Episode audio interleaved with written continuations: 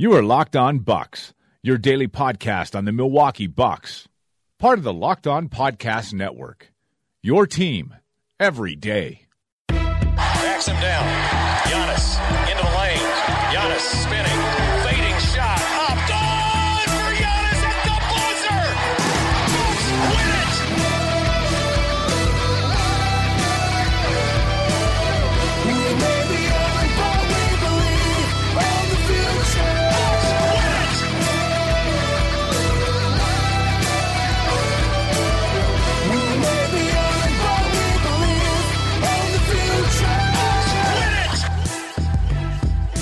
Welcome to Locked On Bucks. I'm Eric Nehm. Joining me as always is my good friend Frank Madden. And Frank,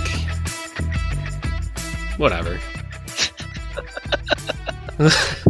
Like Uh, uh, the Bucks lose 111-100 to the Boston Celtics. Giannis Antetokounmpo goes for 40 points, 9 rebounds, and 4 assists in 39 minutes played.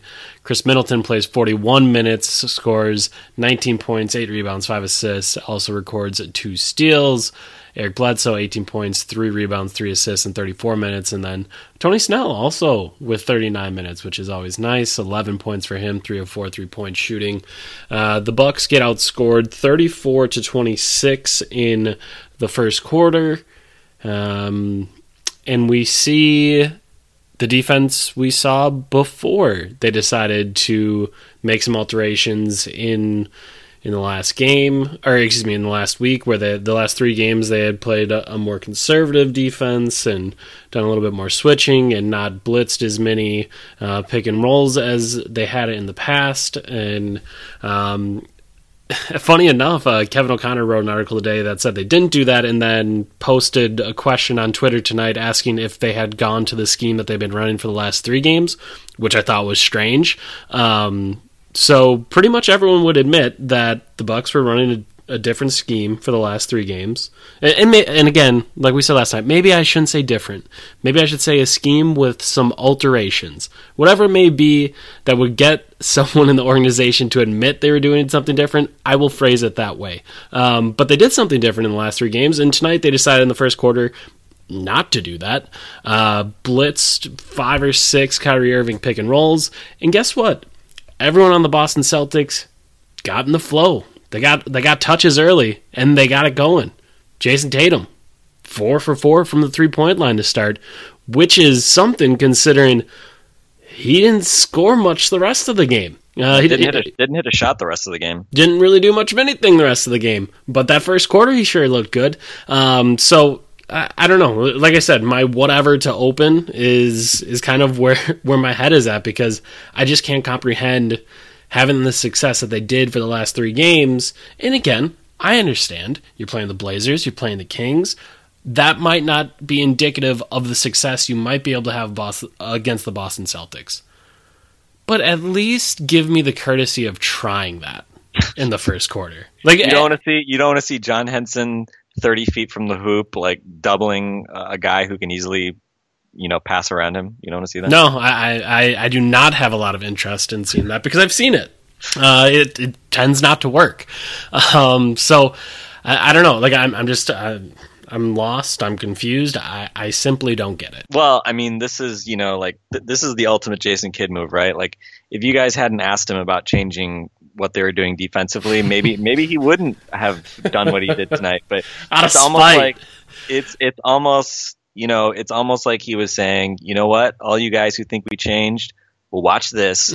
I'm I'm blitzing the f out of the the Celtics. Why? Because f you. That's why. But actually, it's f you, Jason, because you're the coach of the team, and you just let your team get shredded. So It's like the Um, Seinfeld everybody episode where they're like, "Why are you returning this jacket?" And Jerry says, "Spite. I'm returning it out of spite." And then they say, "No, you can't return something out of spite." And he said, "Okay, well, I didn't like it." And they said, "No, it was already spite." Uh, yeah, I, I can't imagine another answer to that question for Uh. why you go back to that scheme after the success you had in those first three, in- in, those I three mean, games. It, it, and it's like, look, you know, if you're going to occasionally like blitz the blitz, uh, you know, the the point guard as like a change of pace because they're not Sure. expecting it or something like that. You know, Sure. I mean, they, that, there's reasons to do that, right? And and I think you know, like this is one of those things. It's just you're doing it, and you're doing it right from the start, and you, they did it, you know, repeatedly early in the game, and I mean, it could not have worked worse, uh, No. worked more poorly than than it did, and um, you know, the they they backed off of that really a lot as the game went on. They played small for the vast majority of the second half, and um, the Boston Celtics hit one out of five three pointers in the second half of this game. Only problem is they had nine out of 17 in the first half. Yep. Built their 13 point lead, and you know the Bucks were plus two in the second half. But you know, obviously for vast majority of this game, they just they just could not get over the hump. They got it to eight. I think they got it to seven. I think it was 91-84 at one point, but just never could get over the hump. They had a couple chances to get it to five or six points. Malcolm Brogdon had a great look at an open three that would have made it five midway through the fourth quarter. And the shame is that the guy we haven't mentioned at all, Giannis Antetokounmpo. Well, no, you mentioned you mentioned Giannis goes for 40, um, 14 out of 24 shooting, 12 out of 14 from the line, nine boards, four assists. Um, I think uh, demonstrative of a team that manipulated the Bucks defense. Giannis had neither a steal nor a block.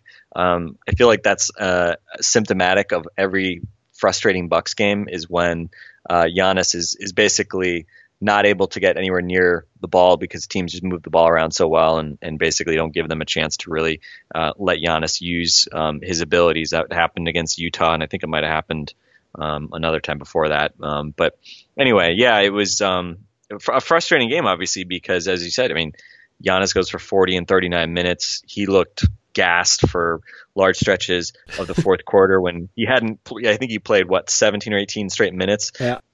To start the second half. Finally got a blow. Yeah, it gets a blow from five minutes to three minutes in the fourth quarter. Right, but um, uh, you know, and, and as you said, I mean, Middleton and Bledsoe also scored efficiently. Bledsoe took a while to get going. I don't, I don't what did he have like two points in the first half or something? Four like points that? at the half, 14 in the second. Finishes with with 18 on on just nine shots, but um, certainly the depth, uh, you know, and, and the support question was was a, a major problem for the Bucks tonight. And you know, be, but beyond that, I mean, offensively, sure, the Bucks weren't lights out, but you know, they put up 108 points per 100 against a Celtics defense that has been the best in the league by far. Um, you should be happy with 108 points per 100. I mean, that that should give you a, a fighting chance to beat the Celtics, uh, even on their home court. But unfortunately, tonight, um, you know, the defense early on, I think we just talked at length about some of the problems they had, uh, and in the fourth quarter as well. I mean, it wasn't the same problem. Um, they were small. Giannis was playing center. And we had, I think we saw Khris Middleton at center briefly, um, and they just looked. Ti- to be honest, I mean, they just looked tired. Um, they they weren't you know consistently icing guys. They weren't consistently sending guys to kind of the you know I think uh, Nate Duncan noted that you could hear I think. Uh, I think he said that you could Weak, hear weak, the weak. bench yelling weak when when Marcus Smart had the ball, which is to to try to basically send him to his left hand, and they couldn't even do that. And uh, Smart had, I think it was Smart threw both of those alley oops to Al Horford, or at least one of them. Um, You mentioned and- Nate. Nate brought up an even better question. If Khris Middleton and Giannis Antetokounmpo are your fives, why are you switching? why don't are you just switch it? Switch. Right? Yeah. Like that. Well, if they were playing the four, you would switch it. So if they're playing the five, why not switch it? Because there, there, there's no one that's going to be there to cover the rim. It's just them. Like, and, and I understand you don't want to always put Giannis out on the island, and you certainly don't want to put Middleton out on the island a lot. But from what you were doing, like the the percent chance of you playing a middle pick and roll like you normally play a middle pick and roll with Giannis or Khris at the five, the success rate is ten percent. Like uh, just watching them with the gas legs, like they didn't have a chance. Like th- there was no chance that they were going to stop that because there was just no deterrence at all.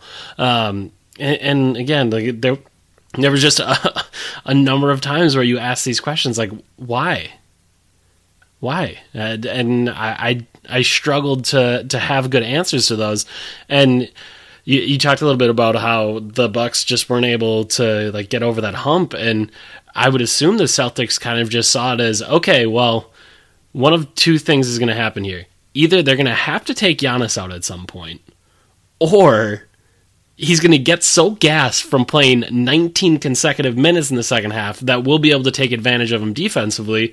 and good, yeah. by the time they took him out, that's what the Celtics were doing. They were like, okay, we're going to make sure Giannis is involved in every single one of our actions.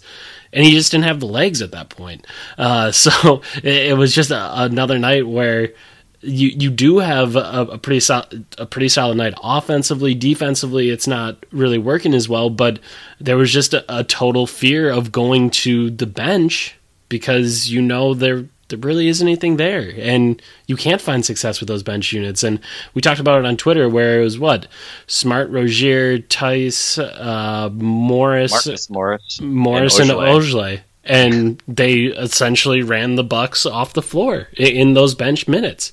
And again, that was with I think Brogdon and Middleton out there, maybe maybe it's someone else. Um, but either way, like you had some of your starters in there while they went a full bench mob, and their bench mob killed you. that's sim- that's simply not acceptable. Yeah, and uh, again, I mean, uh, you look at what the non Giannis Middleton Bledsoe Bucks did. Uh, you mentioned Snell also shot the ball well. Um, you know, th- there was not uh, the fact that the Bucks went small with didn't play center. That was not merely um, some sort of proactive thing from Jason Kidd. Um, his centers were 0 for 10 tonight. John Henson and Thon Maker just were complete zeros offensively, um, and obviously they they just struggled with with those guys on the court. They were both minus eight um, in in limited minutes, only 29 total minutes from from that duo um, tonight. And you know, again, I mean, especially with Henson, you know, this is kind of one of those things. Like Henson has played probably above his head for so, quite some time. Yep. Uh, tonight, he played well below his head. I don't know, six foot three maybe uh, is what he played at tonight. Um, he struggled, and you know, you know that's that's going to happen. And I thought, And it was I thought. I thought Boston did a great. I mean, defensively, you can you can see why the Celtics are are good defensively in the sense that, especially early in the game. I mean, you look at the Bucks shot chart. I mean, mid range jumper after mid range jumper, they were Yep. just getting everyone really but Giannis to settle for jump shots. And obviously, you know, some of the Bucks like Middleton, you know, can can still hurt you that way. Yeah. But um, but for the most part, um, you know, just that shot chart was like, you know, straight out of like 1993, right? Yeah. I mean, it was just like, oh god. I mean, they weren't shooting threes. They did that more as the game went on, but um, but it was just tough to watch. And you know, credit to the Celtics. You know, the, they've obviously been very good defensively. Um, and you know, if not for the fact that Giannis was just, I mean, Al Horford. otherworldly. Al, Al Al Horford is, you know, arguably the, the defensive player of the year here in the early quarter, first quarter of the season, and he matches up as we saw at the, in the Mecca game. He matches up pretty damn well with Giannis, right? Yeah. I mean, there's no. There are not many great guy, great matchups, guys who really you know just make tons of sense to defend Giannis. Um, but man, I mean, what Giannis did tonight, um, you know, how many times we saw him just size guys up uh, who were sagging off him and just you know usually going to his right, but you know he swung back and, and went to the other side a couple times too. He yammed like two or three times with his left hand on guys. I mean, he was just I mean he left it on the I mean he he left it all on the court. You know you wish he'd had a little bit more in the tank defensively. He plays 39 minutes tonight. Um, you know again uh, could they have managed his minutes better, especially uh, and maybe end of third, beginning of fourth quarters? Um, in hindsight, yeah, absolutely. Um, But you know, also, you you're probably not in the game. Like, Yeah, I mean, well, it's one of those things, right? Like, uh, I mean, It was a ticking time bomb. Like they, Yeah. they were trying to stay in the game, and Giannis was the only guy that was going to do it. But at the same time, you knew it, it had to run out at some point. Right, and you know, look, I mean, it's it's frustrating because you look at what you know, as you mentioned that lineup that that Brad Stevens runs out. You know, the Celtics can rest their guys uh, and run with these random dudes, and they can still stay afloat and at times expand their lead. I mean, you Yeah. know, and and tonight, I mean, you look at them; they go ten out of twenty-two from the line, from the three-point line. Um, to the most impressive thing though, sixty paint points tonight. I'm not Mhm. sure that's got to be at least close to the biggest number the Bucks have allowed all season. I'm not sure if it is, um, but Bucks outscored by 26 in the paint tonight, and that, You don't see that. No, and they, I mean, they were plus 12 for mid range, but again, like that's not how you want to make a living, right? Um, And they finished nine out of 21 from three. So ironically, we're just one three pointer short of the Celtics because you know they eventually started shooting more, and the Celtics, you know, really didn't shoot many threes the last couple quarters. But um, but yeah, again, I mean, just frustrating to watch because um, you know, it's not that the Bucks are like far and away more talented than the Celtics or something like that. I mean, the Bucks have Giannis, and then the Celtics have better depth, you know, than the Yeah. Bucks. But they also just get more, you know, they they squeeze more out of these lineups that you don't think should be able to get by. Yep. And as we said, I mean, they Brad Stevens, I mean, he gets these guys to defend whoever's out there.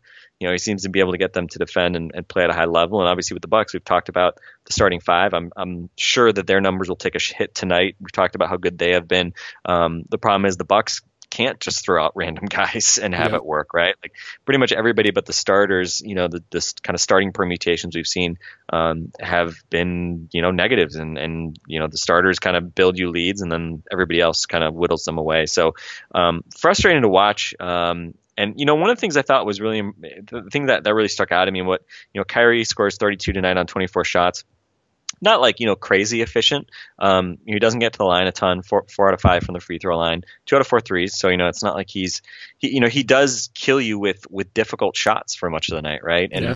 you know we were talking about this before um, before we came on, but. I I don't know. I mean, on some level, I mean, you, it's interesting to compare it to like a team like the Blazers, um, where you know we talked about, well, you, you know, you, you probably do want to try to get the ball out of Lillard and and McCollum's hands, um, but with the Celtics, it's almost like I don't know. I mean, it's kind. It's, it's sort of like a different version of you know the the discussion around like letting post ups happen, right? Mhm. Like on some level, not, not that you're gonna just let Kyrie like annihilate guys one on one. Like you obviously need to help at least a little bit, right? I mean, you can't just play him straight up the entire game, but um, but on some level, you know, it does feel like you're probably better off forcing Kyrie to just be spectacular than you know basically letting the Celtics play four on, or, or you know four on three, basically, right? Because they're good enough, and especially with Horford, right? Like when you have a big guy, Mhm. especially when he's playing center. You know, Horford tonight was terrific offensively, 20 points, nine boards, eight assists. Um, you know, game high plus 21. Uh, you know, again, we talk about pl- the plus minus being, you know, uh, deceptive oftentimes in one game sample. Tonight for Horford, that makes sense to me. He's, he's so essential to everything. I Kyrie was a plus zero. Horford was a plus 21. Um, I think that underscores just how good he is, how much he means to them. And, um, you know, he defended Giannis honestly and gave him, you know, used every inch and fiber of his being to try to deny Giannis. But, um, you know, Giannis was just incredible, just his ability to, to get to the rim time and time and time again. Um, he, uh, he again attacked, uh, Aron Baynes in particular, had a couple of, uh, had a couple of like near posterizations that he got fouled on and then had like a couple that were like not total posterizations, but were dunked with Aron Baynes standing right there. So I think he had like two dunks on Aron Baynes tonight, which seems customary for him. But um, but yeah, I, I don't want to lose sight of how good Giannis was. And again, a frustrating night because you know he kind of had to force the issue. A lot of times the Bucks offense really kind of ground down and got stagnant and predictable for long stretches. Um, but Giannis being Giannis, and uh, you know obviously a couple other guys hitting some shots as well, um, really could have been enough offensively. Yeah, I mean, you look at what Middleton. I mean, Middleton and Bledsoe essentially switched roles in the first and second half. Middleton had 15 in the first half, and like you said, hit some tough shots, but also was able to just get things going offensively. Bledsoe couldn't do that in the first half. He only has four points, and then they kind of switch. Middleton has four points in the second half. Bledsoe has 14, and again, the, as as we've kind of talked about, like there, there's just a lot of talent with those guys offensively. So um, it's not necessarily a surprise when you see some of those starting units go out there and score. But yeah, it, it just wasn't enough. And a number of the things you underscore were stuff I was thinking about touching on. But you look at the Henson versus Horford uh, matchup tonight, it, it's significant. 20 points, 9 rebounds, and 8 assists for Horford, 0 points, 3 rebounds, an assist and a steal, no blocks for Henson tonight. Um, and I mean, you you just kind of can tell the difference between those two. And like I said, like it's I'm not uh, about trying to find a, a big man, but if I'm trying to find a big man, that's the type of big man I'm trying to find in Al Horford, a guy that can dish out eight assists on a night. And uh, you just kind of watched how everything worked. Like every cut the Celtics make, like every every cut the Celtics make matters because they could they actually have the guys that can deliver it. Like Horford can find you with a nice little pocket pass. I, I know there was uh, one where he gets a catch up near the top of the key, and then it's just an immediate dribble handoff, essentially to Irving, just blazing down the right side, and he just goes right in for a layup. And when you have that hub that sees everything, that can be such an integral integral part of your offense, I mean, it makes things really difficult on you defensively. Um, and I don't know. There's there's just a there's a lot to think about theoretically as you think about this Celtics team because, like you said, Irving goes 13 to 24, 32 points, only has one assist. Horford has eight assists on the night, and Smart has seven assists on the night. So if you decide that you're gonna let or not let Irving go, but just say like, okay, whatever, like we're not gonna force the ball out of Irving's hands, like let him go. Does that turn into a a 45 point night? But then Horford doesn't have eight assists or Smart doesn't have seven assists, like does that make them stagnate more? Um, and and I, think I would I'd be interested to find that out because uh, I think a lot of the time last year uh, the Celtics would kind of get into that situation where Isaiah Thomas would try to do everything by himself and he'd be incredible, uh, but then late in games maybe other guys wouldn't have as much flow, wouldn't be able to make plays, wouldn't be able to kind of get a good feel for things, and uh, I guess uh, you kind of I think have to start asking that question against the Celtics team if that's the way uh, that you want to go. So that that was certainly interesting to me, and uh, uh, man, it's just a uh, it's a tough one, and this one is going to be uh, the Bucks take 21 threes on the night, 15 in the second half, and like I don't think it's a coincidence that the Bucks offense looked better in the second half. That guys were able to get a little bit more loose in the second half because it seemed like all of a sudden Tony Snell was just putting up threes. And Eric Bledsoe goes three for six from the three point line, uh, and I think one or two were forced. But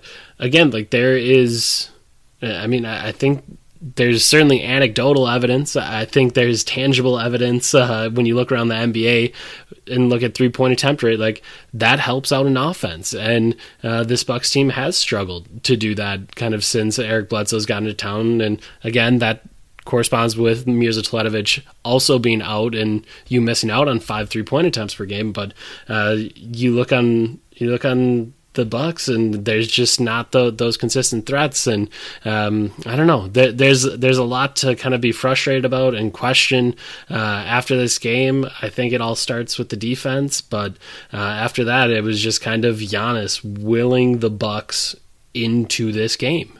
and uh, I mean, like you said, you you just have to appreciate how incredible he is, but then also be frustrated that the Bucks can't find ways to get more out of their bench. They they haven't been able to find depth in the roster. Like they play nine players tonight. Thon Maker plays eight, struggles over four on the night, and then Liggins plays twelve and Jason Terry plays thirteen and then Malcolm Brogdon plays 32. Like there's not guys on the bench that are eating up minutes, so uh, that's that's a roster problem as well. So so there's just a, a lot there, and being, I mean, it just didn't work out tonight, and you can kind of see the difference between a team that is among the most well coached teams in the league with Brad Stevens and a team that does have uh, the depth that the Celtics have. You can just see those differences. And then as I say the final thing is with Henson in that matchup against Horford, he he certainly struggled tonight, but he struggled in a spot that he's been good this year because the Celtics kept making him make decisions in that kind of in between space where it'd be okay, do you take a hook shot? Do you make the pass to Giannis? Like, what do you do? And Al Horford is obviously a great defender, so he, he was kind of making those decisions very difficult on Henson. And in the earlier part of this season, we saw him make those plays confidently, catch, quick hook, and that was it. And tonight there was indecision with Henson. He was trying to figure out exactly what he should do, and he ended up struggling. So um, I think overall a lot of good stuff from the Celtics, and not so much good stuff from the Bucks. No, and I think what now we've had three 40 point games from Giannis. I think what two 40 point games from Khris. Yep. Is that right? Khris had two. Um, the Bucks have won two of those games.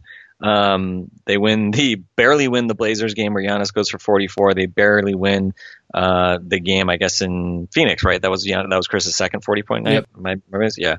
So kind of goes to show. I mean, this team, and I don't, you know, and honestly, like that's not necessarily like a crazy thing that that a team would not necessarily uh, would sometimes, you know, not automatically win when a guy scores a ton of points because yeah. a lot of times that means that other guys are not as involved. That guy's having to kind of carry the load in a way that isn't always productive. You know, I think yeah. a lot of times a team scores like 125 points, and you think, oh, my favorite player must have scored a bunch of points, and you look in the box score, and it's like, you know, wait, nope, he was average. Yeah, it's everybody scores, um, and it just kind of adds up. And this was one of those games where it was definitely one of the well, oh, if you told me you were going to get you know 77 points on what 46 shots from or 40 or, sorry uh, 44 shots from Giannis, Khris, and Bledsoe. Yeah, you feel damn good about your chances yeah. tonight. But uh, again, you know, Bucks get 17 assists on 35 made field goals. Um, that's been kind of a theme mm-hmm. for a little while now. As good as Bledsoe has been, um, perhaps in part because uh, with the bench, you know, we've been seeing the bench has been let's just say, you know, lots more DeAndre, DeAndre Liggins uh, and guys that are not going to be dynamic scorers, guys who are not really doing, you know, useful things with the ball on offense. Um, it, it, seems like it has been more of a slog um, to to score. We've seen fewer three pointers, and obviously three pointers tend to be assisted shots. So I don't know. I mean, I, as much as obviously we are. Uh, passport holders to the Teletovic archipelago. Um, I'm, I'm, not saying that like, oh, if Teletovic was around, then, none of these problems would exist. But um, certainly, you would be shooting more threes, right? yes. Um, you know, you'd be seeing more assists because of those. You know, Mears is pretty much every shot Mirza takes is assisted because you know all his threes are, are catch and shoot. So, um, so I don't know. It'll be interesting to see because I think as well. Um, I think Mirza does give you a little bit different dimension too if if you try to play small, right? Because yeah. I think I think you can you can probably play smaller with Mirza just because again he's not like a rim protector obviously, but he can at least he's at least a bigger body um, that you can throw if, if the other team has you know somebody who's a decent sized player on the court and then on the other side stretch them out around Giannis. So I don't know. I mean that hasn't really been something that the Bucks have you know been really successful with this season. It'll be interesting to see.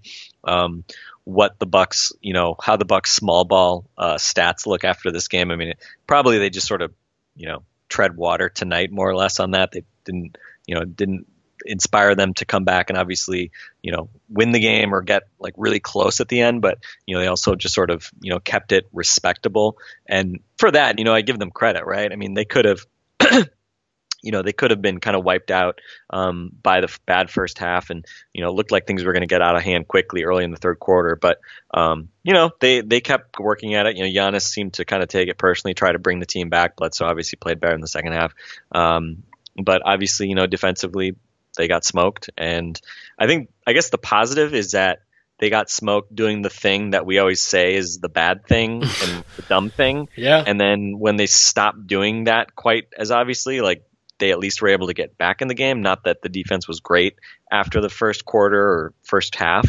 Um, so I don't know, but like, do you trust the coaching staff to actually like do smart things consistently? No, obviously at this point, like no, that's that we don't trust them to do that. So, um, so who knows, right? We'll see on Wednesday against Detroit. Uh, again, another measuring stick game. They obviously didn't didn't measure up tonight. Not that not that you expected a win, um, but obviously it you felt like the Bucks shortchanged themselves, especially early on with the way that they, you know, came out and just played into the Celtics' hands, and um, you know, offensively and defensively to a large extent, right? I mean, just some of the shots they were settling for offensively, um, in addition to the defense, which we've now bludgeoned to death in this discussion. So. Hopefully on Wednesday, I mean they're going to need better play from their centers for sure. Um, we'll see how it goes. And um, obviously, the Pistons are a team that they're looking up at in in the East standings, and um, you know this Pistons also are a team that has hit a ton of threes on in, against them in at least one game this season. So uh, that game they actually won, strangely enough. But um, obviously, going back home, you hope that they can, can turn things around and turn the page on what was, you know, I don't even know how to describe it, a frustrating night. You know, I mean, yeah. obviously, you you know, as as a fan of Giannis, uh, I I love seeing him just show how unstoppable he is against a, a great defense and a great defender in Al Horford. But um, you know, obviously, it's it's pretty bittersweet when when you know, especially for Giannis, a guy who wants to win so badly, pretty bittersweet to do it uh, in circumstances like this. Yeah, um, that it's it's pretty brutal stuff. And you said Uh, something about getting more out of the centers. I would start with more minutes out of the centers. It would be nice if they played more than 29. Um, and again, I'm I'm always a proponent for small ball basketball and getting some more of those looks, but if you literally can't play those two more than 29 minutes, like that's it's a problem. Um, so uh, I don't know, man. And every, every you gotta you gotta rest Giannis at some point, right? Like that. Correct. Not just not just playing small with Giannis at center, but then playing him like you know whatever it was, 18, 19 straight minutes. I mean, that's what's killer, and that's why you know you don't get the results from it you want, right? So can And you find ways to get him, a, you know, get Giannis a blow? And and see what it works, but obviously right now, I mean Thon. I mean, just their games where Thon looks pretty hopeless, and Yeah. you know tonight Henson also looked pretty hopeless, which uh, puts you in a tough spot. Yeah, I mean, when I had mentioned this during the game, but it was nice. Okay, so Giannis plays the first 19 minutes of the second half. Five minutes left, he comes out, and the answer is to go to Middleton at center.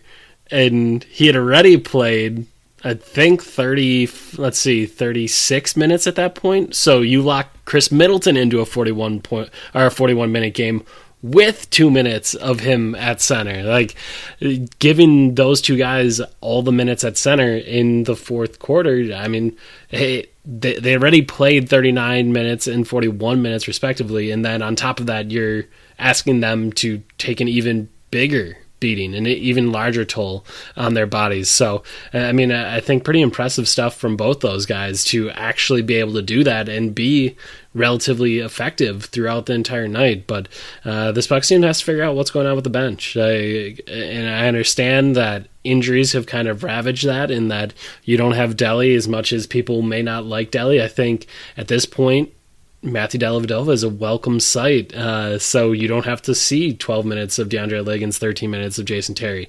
I think th- at this point, maybe Liggins' defensive effect has, has worn off a little bit at this point, or maybe it's just because he's not hitting as many shots or taking as many shots, whatever it may be.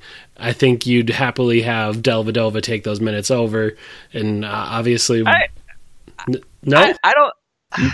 no, really, that is shocking to me. I mean, I, I try to be realistic about my Jason Terry homerism. Um, I don't want Jason Terry playing 20 minutes. Um, but man, just watching like Delly just think he has to like not not that Delly like wants to take shots, but like he feels this like obligation, like he has to dribble the ball around and get the Bucks into their sets and whatever. And so much of the time, I'm just like, dude, like it's not about you. Just go set screens. So, so yes, that is infuriating. Um, I mean, this is What- this what is do how do you feel about what- the- This is, well, this is the this is what's so frustrating, right? Is that you know, and and not that we sh- should have expected one of these younger players on the bench to like suddenly become, you know, the Bucks equivalent of Jaylen Brown or, Jayson Tatum. I mean, obviously the, the the pedigree of the guys the Bucks have on the bench in terms of the young guys like DJ Wilson and Sterling Brown and Rashad Vaughn. I mean, clearly they're not that good. Um, but I mean, you look at the Celtics, right? And and again, not to make everything about the Celtics, but you know, Semi Ojeleye was a second round pick, played with Sterling Brown at at SMU, has not set the world on fire offensively in in Boston, but he's found a role. He's defended at a high level, and you know they made it work, and and they've been able to play him, you know, reasonable minutes. I mean, the Celtics have played. I mean, Shane Larkin and Abdel Nader have gotten minutes for the Mhm. Celtics this year. I mean, you know, like they they figure out ways to get these guys some time, and the upside of that is not only do you like you know you can get away with getting these guys some minutes and and resting some of your other guys but you know that helps I mean you kind of figure out what these guys are you get them some time I mean I don't know if Sterling Brown could be a decent NBA player. I don't know if I mean DJ Wilson I'm probably, probably less optimistic about being a, a helpful NBA player this season.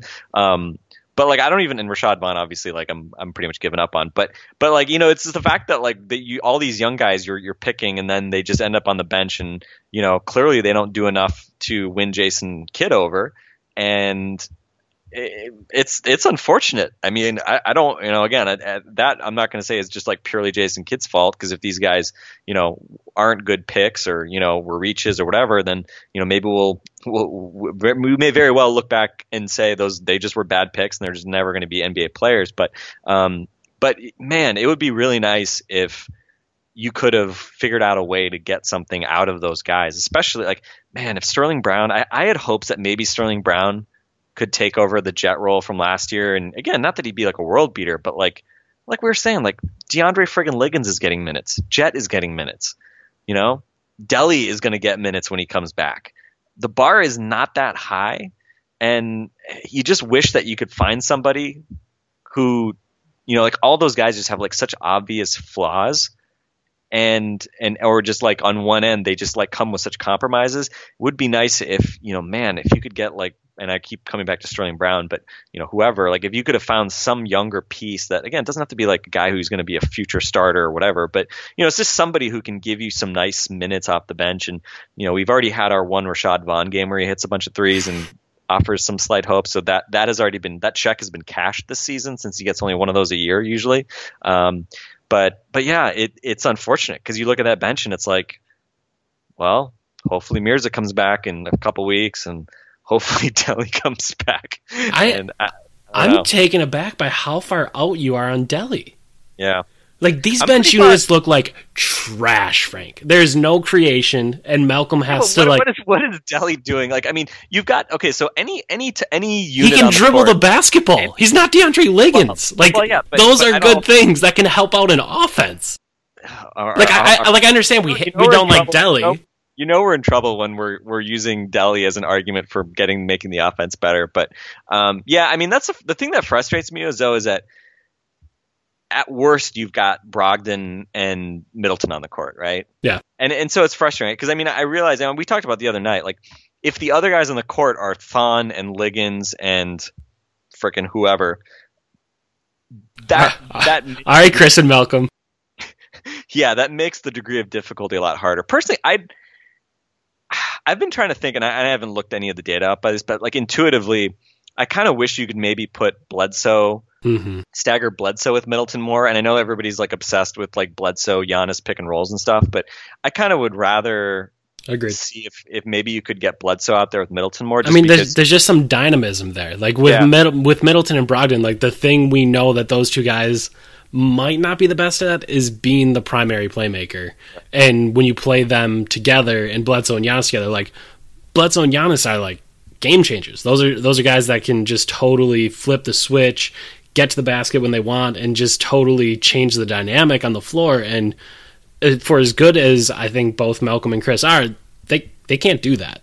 And I would agree. Intuitively, those two are getting paired together, and Giannis and Bledsoe are getting paired together. Yeah, because that's the thing, right? Like you you think of it as like, okay, well, now that Giannis is off the court, who who can you like run the offense through, and who Yeah. is going to have gravity and make the defense bend and all those things? I mean, Khris Middleton doesn't bend, you know, any defense, right? Unless, I mean, it's a mistake. We've talked about it. if if they double him in the post, I mean, that's stupid. Like, just let Khris take turnaround jumpers if you're smart. Yep. Um, and and not to take away from Khris being a good player, but he's he is has he does have to be a, more of a flow player, and, and he can force stuff up at times and hit shots, and he did that a little bit tonight. Um, but yeah, I agree. I mean, Malcolm, you know, I love it when he does his little thing where he kind of sneaks along the baseline and dribbles around, and then does his like reverse layups where he kind of sneaks up on guys and that Mhm. kind of stuff. But um, but like you don't clear out and have him do that, right? And, yeah, that's not gonna be the base of your offense. Like, all right, we're gonna have Malcolm go baseline here and try to get a reverse layup. Like, no, that doesn't work. Yeah. So I don't know. We'll we'll see. I, I, I'll, I now I'm kind of curious. I want to go look at the data a little bit just to see if there's anything. I mean, again, it's it's not that we have a, a huge sample on that, but um, but you you do kind of wonder. I mean, obviously, aside from the starting group, like the rest of the lineups are, are not clicking the way you want them to, in spite of the fact that you know they're now what eight and four since Bledsoe arrived. But um, there's still obviously work work that can be done, and um, I guess we'll just kind of see how we will see how things continue to evolve. It's what do we have? We're we're now 22 games into the season. Yep. So um, the, the the Bucks the the 500 mark exerting its gravitational pull on the Bucks as it so often does tonight, pulling them back uh, to two games over 500, and um, obviously they they need to take care of some business this week. This is a step forward, though. They got three over 500. That that was uh, that was a struggle all of last year. Uh, We'll yeah. always have 12 and nine. If Jason Kidd, if the Bucks go 42 and 40 again, Jason Kidd in his exit interview with with ownership and Jon Horst will say, "Hey, 12, 12 and and nine. Remember that? 12 and nine. It was good. We were having fun." we kind of looked like we were changing some things up. Defense was suffocating, People were pretty excited. not like getting like just torched by like basic, you know, skip passes, things like that. Yeah. Anyway, All right, uh, that's enough for tonight. Uh, we've yelled at each other more than I would have would have expected tonight. I, th- I feel like it would have been just sorrow uh, and just total Well, despair. It's kind of funny because I was thinking about this like earlier. It's like weird when you when you do a daily podcast with a person like Eric. I talk to you more than any other person other than my wife. Yeah. Think about how that is. it's right? strange. it's very like, it's strange. strange. Like we talk all the goddamn time, and we always talk about the Milwaukee. Not that we don't talk about other things sometimes, like especially off off when we're not recording. But yeah, um, I, man, we we are. I, we, we must like each other because to, to be able to, to put this- up with you for this long, Frank. exactly there's some sort of like psychologist slash patient type thing that we do for each other Oh my, well. Frank, could you mechanism. could you imagine that like sociology like study or like psychology study of like w- the relationship of podcasters and how they become like support systems for one another or something like i feel like that could be really interesting um if someone if someone needs a grant or something like i'll sign up i'll be a part of the podcast study I, uh, I'm amazed. I'm amazed. I mean, there's um. So um. By the way, did you know that my wife is a Houston Rockets fan? i did I- not know first time I don't know. First time Um, think, yeah, I think I think Dan Schaefer may be aware of that. But um, so uh, Locked On Rockets, um, Ben who who does that, Ben Dubose uh, does Locked On Rockets, and I mean I don't listen to it every day, but I'm pretty sure he he like is always by himself. Like he like scripts these things out. oh like, yeah no there's a bunch of guys that do this by themselves and i don't know how they do yeah. it and I'm just like, wow. And I've I mean I've done a couple solo pods when you haven't been able to Same. podcast, and it, it's hard because like you have to actually like plan out what you're going to say and not just riff off the other person. yeah Um, but yeah, I mean, if like you were talking, I mean, it, talking about the Houston Rockets winning like a billion straight games, uh, that might be okay. But if you're trying to, you know, podcast by yourself about the Milwaukee Bucks every goddamn day, oh my god I mean, you'd be even more insane than we are already. um, yeah, it, it- I, don't, I don't even know how you do it. I was just trying to com- just contemplate doing that every day, talking about the Milwaukee Bucks by myself. It would be brutal. I, Oh. We need each other. uh, that's why. That's why I'm amazed. Like, shout out to Ted Davis for you know when he's on the road, yeah, broadcasting games by himself. Like, I'm. That's that's just damn impressive. Um, I, I yeah, I'm I'm just I'm I'm impressive. Like that that's a that is a real like that is such a difficult skill Yes. and uh I don't know. By the way, did you? I I was pissed because first off, NBA TV games are the worst because either you're getting you know the local feed, which Mhm. it seems like lately we, we've been watching Bucks games on NBA TV that have been away games, so we get the away teams feed, like the Portland game last week, or it's players only night, which is just oh, awful. that I is bad. hate it. Um, so NBA, t- whenever I hear it's an NBA TV game, I always just like want to ram my face through like a window. It's So for me. It never bothers me. I'm in market, so I can always watch exactly. on you FS can always Wisconsin. watch. You can always watch FS Wisconsin, and fortunately, I'm on DirecTV this year, which always gives you multiple, like both both Mm, yeah, channels on League Pass. So I can now watch the Bucks feed whenever I want, as long as it's not a national game. But tonight, um, unfortunately, it was NBA TV, and not just NBA TV, a Celtics home game. So I had to listen to Uh, Tommy. Tommy Heinsohn. Um, although I will say this, thankfully Tommy very much acknowledges the greatness of Giannis. So That's at least good. he's not like bitter about Giannis or whatever. Um, but I was going to ask, I was especially bummed because I was curious to hear Steve Novak call the game with Jim Paschke, and I don't know if you had any thoughts. I did hear that he had an excellent opening riff um, that our friend at Brew Hoop tweeted out, but he had an uh, an excellent opening dig uh, on Jim Paschke, which I don't know if you want to repeat it. If Yeah, no, he had said something to the effect of he felt prepared because he had been watching Jim Paschke call games since he was three years old, and Paschke just kind of like smiles, like, "All right." so that was pretty good. Um, I thought he was pretty good tonight. Uh, he's not Marques good yet, um, but again, I don't know Marques. I, I we're so spoiled with Marques because he's so good, but also Emmy, Emmy award-winning broadcaster Marques. Correct. Shout out to Marques for winning an Emmy. Our friend Matthew Curley pointed that out. To, so big congrats to Marques. but then on top of that, like Marques had done games before coming Oh, yeah, to Milwaukee. Like he had he'd been doing this for years. So it wasn't that you were getting a rookie Marques Johnson kind of trying to figure things out. Like he already had done this. He knew what he was doing, and he just kind of hit the gr- ground running last year. And obviously he, he's been very good. So uh, Steve, I think Steve will find his way, and it, it all depends kind of how many games he ends up getting and. Uh, I know we've heard some complaints recently. I know my brother sent me a text that Johnny Mack is suffering a little bit, and, and he's gone past his uh, maybe maybe maybe a, Don't say expiration. maybe a little bit past the the moment that he should be broadcasting a basketball game. Uh, just because you know he he's always been a fun homer. I I, I enjoy it, but you know it can be a, a little bit too much. So we'll see. Maybe maybe Novak steps right in there. Um, other things I want to recommend as good. Uh, the last couple games I've done uh, some themes for the gifts that I send out during games. Uh, the other night Yeah. it, it was Portlandia because they were playing the Portland Trailblazers. Go watch Portlandia. I think it's very funny. Uh, tonight it was What Up With That Gifts. Um, and if you don't know what, what Up With That is, go fall down that YouTube rabbit hole. It's a skit on SNL and it is fantastic. Kenan Thompson But is hilarious. I tried to find a GIF of Andy Samberg dressed up as John Stockton because he did make a random appearance as John Stockton in one of those sketches. But I was very disappointed not to find a GIF of him dribbling around with a John Yeah. Stockton really tight jersey on. So that was that was un- unfortunate. Okay, so go uh, now. If that piqued your interest, go check out Andy Samberg as John Stockton in a "What Up" with that sketch. Uh, that's gonna be it for us. Uh, thank you for coming along for the last five or so minutes as we just rambled on about things that help us from going crazy watching Bucks basketball. They lose tonight, 111-100 to the Boston Celtics, fall to 12 and 10 on the season. Giannis with 40 points, nine rebounds, four assists on the night just 24 shots, so he gets the line 14 times, makes 12 of those. Uh, Khris Middleton, 19 points, 8 rebounds, 5 assists. Eric Bledsoe, 18 points, 3 rebounds, 3 assists. Um, I, you know what? I'm going to go through all the scores. Tony Snell, 11 points, three, three of four from the three point line. That was what I was getting at. Malcolm Brogdon, 10 points, three assists, two rebounds. Uh, and then Jason Terry with two points. Six scores for the Milwaukee Bucks tonight. Not, uh, a great night for the depth and the bench of the Milwaukee Bucks. That is going to be it for Locked On Bucks for today. That was Frank. I'm Eric. This has been Locked On Bucks, and we will talk to you tomorrow.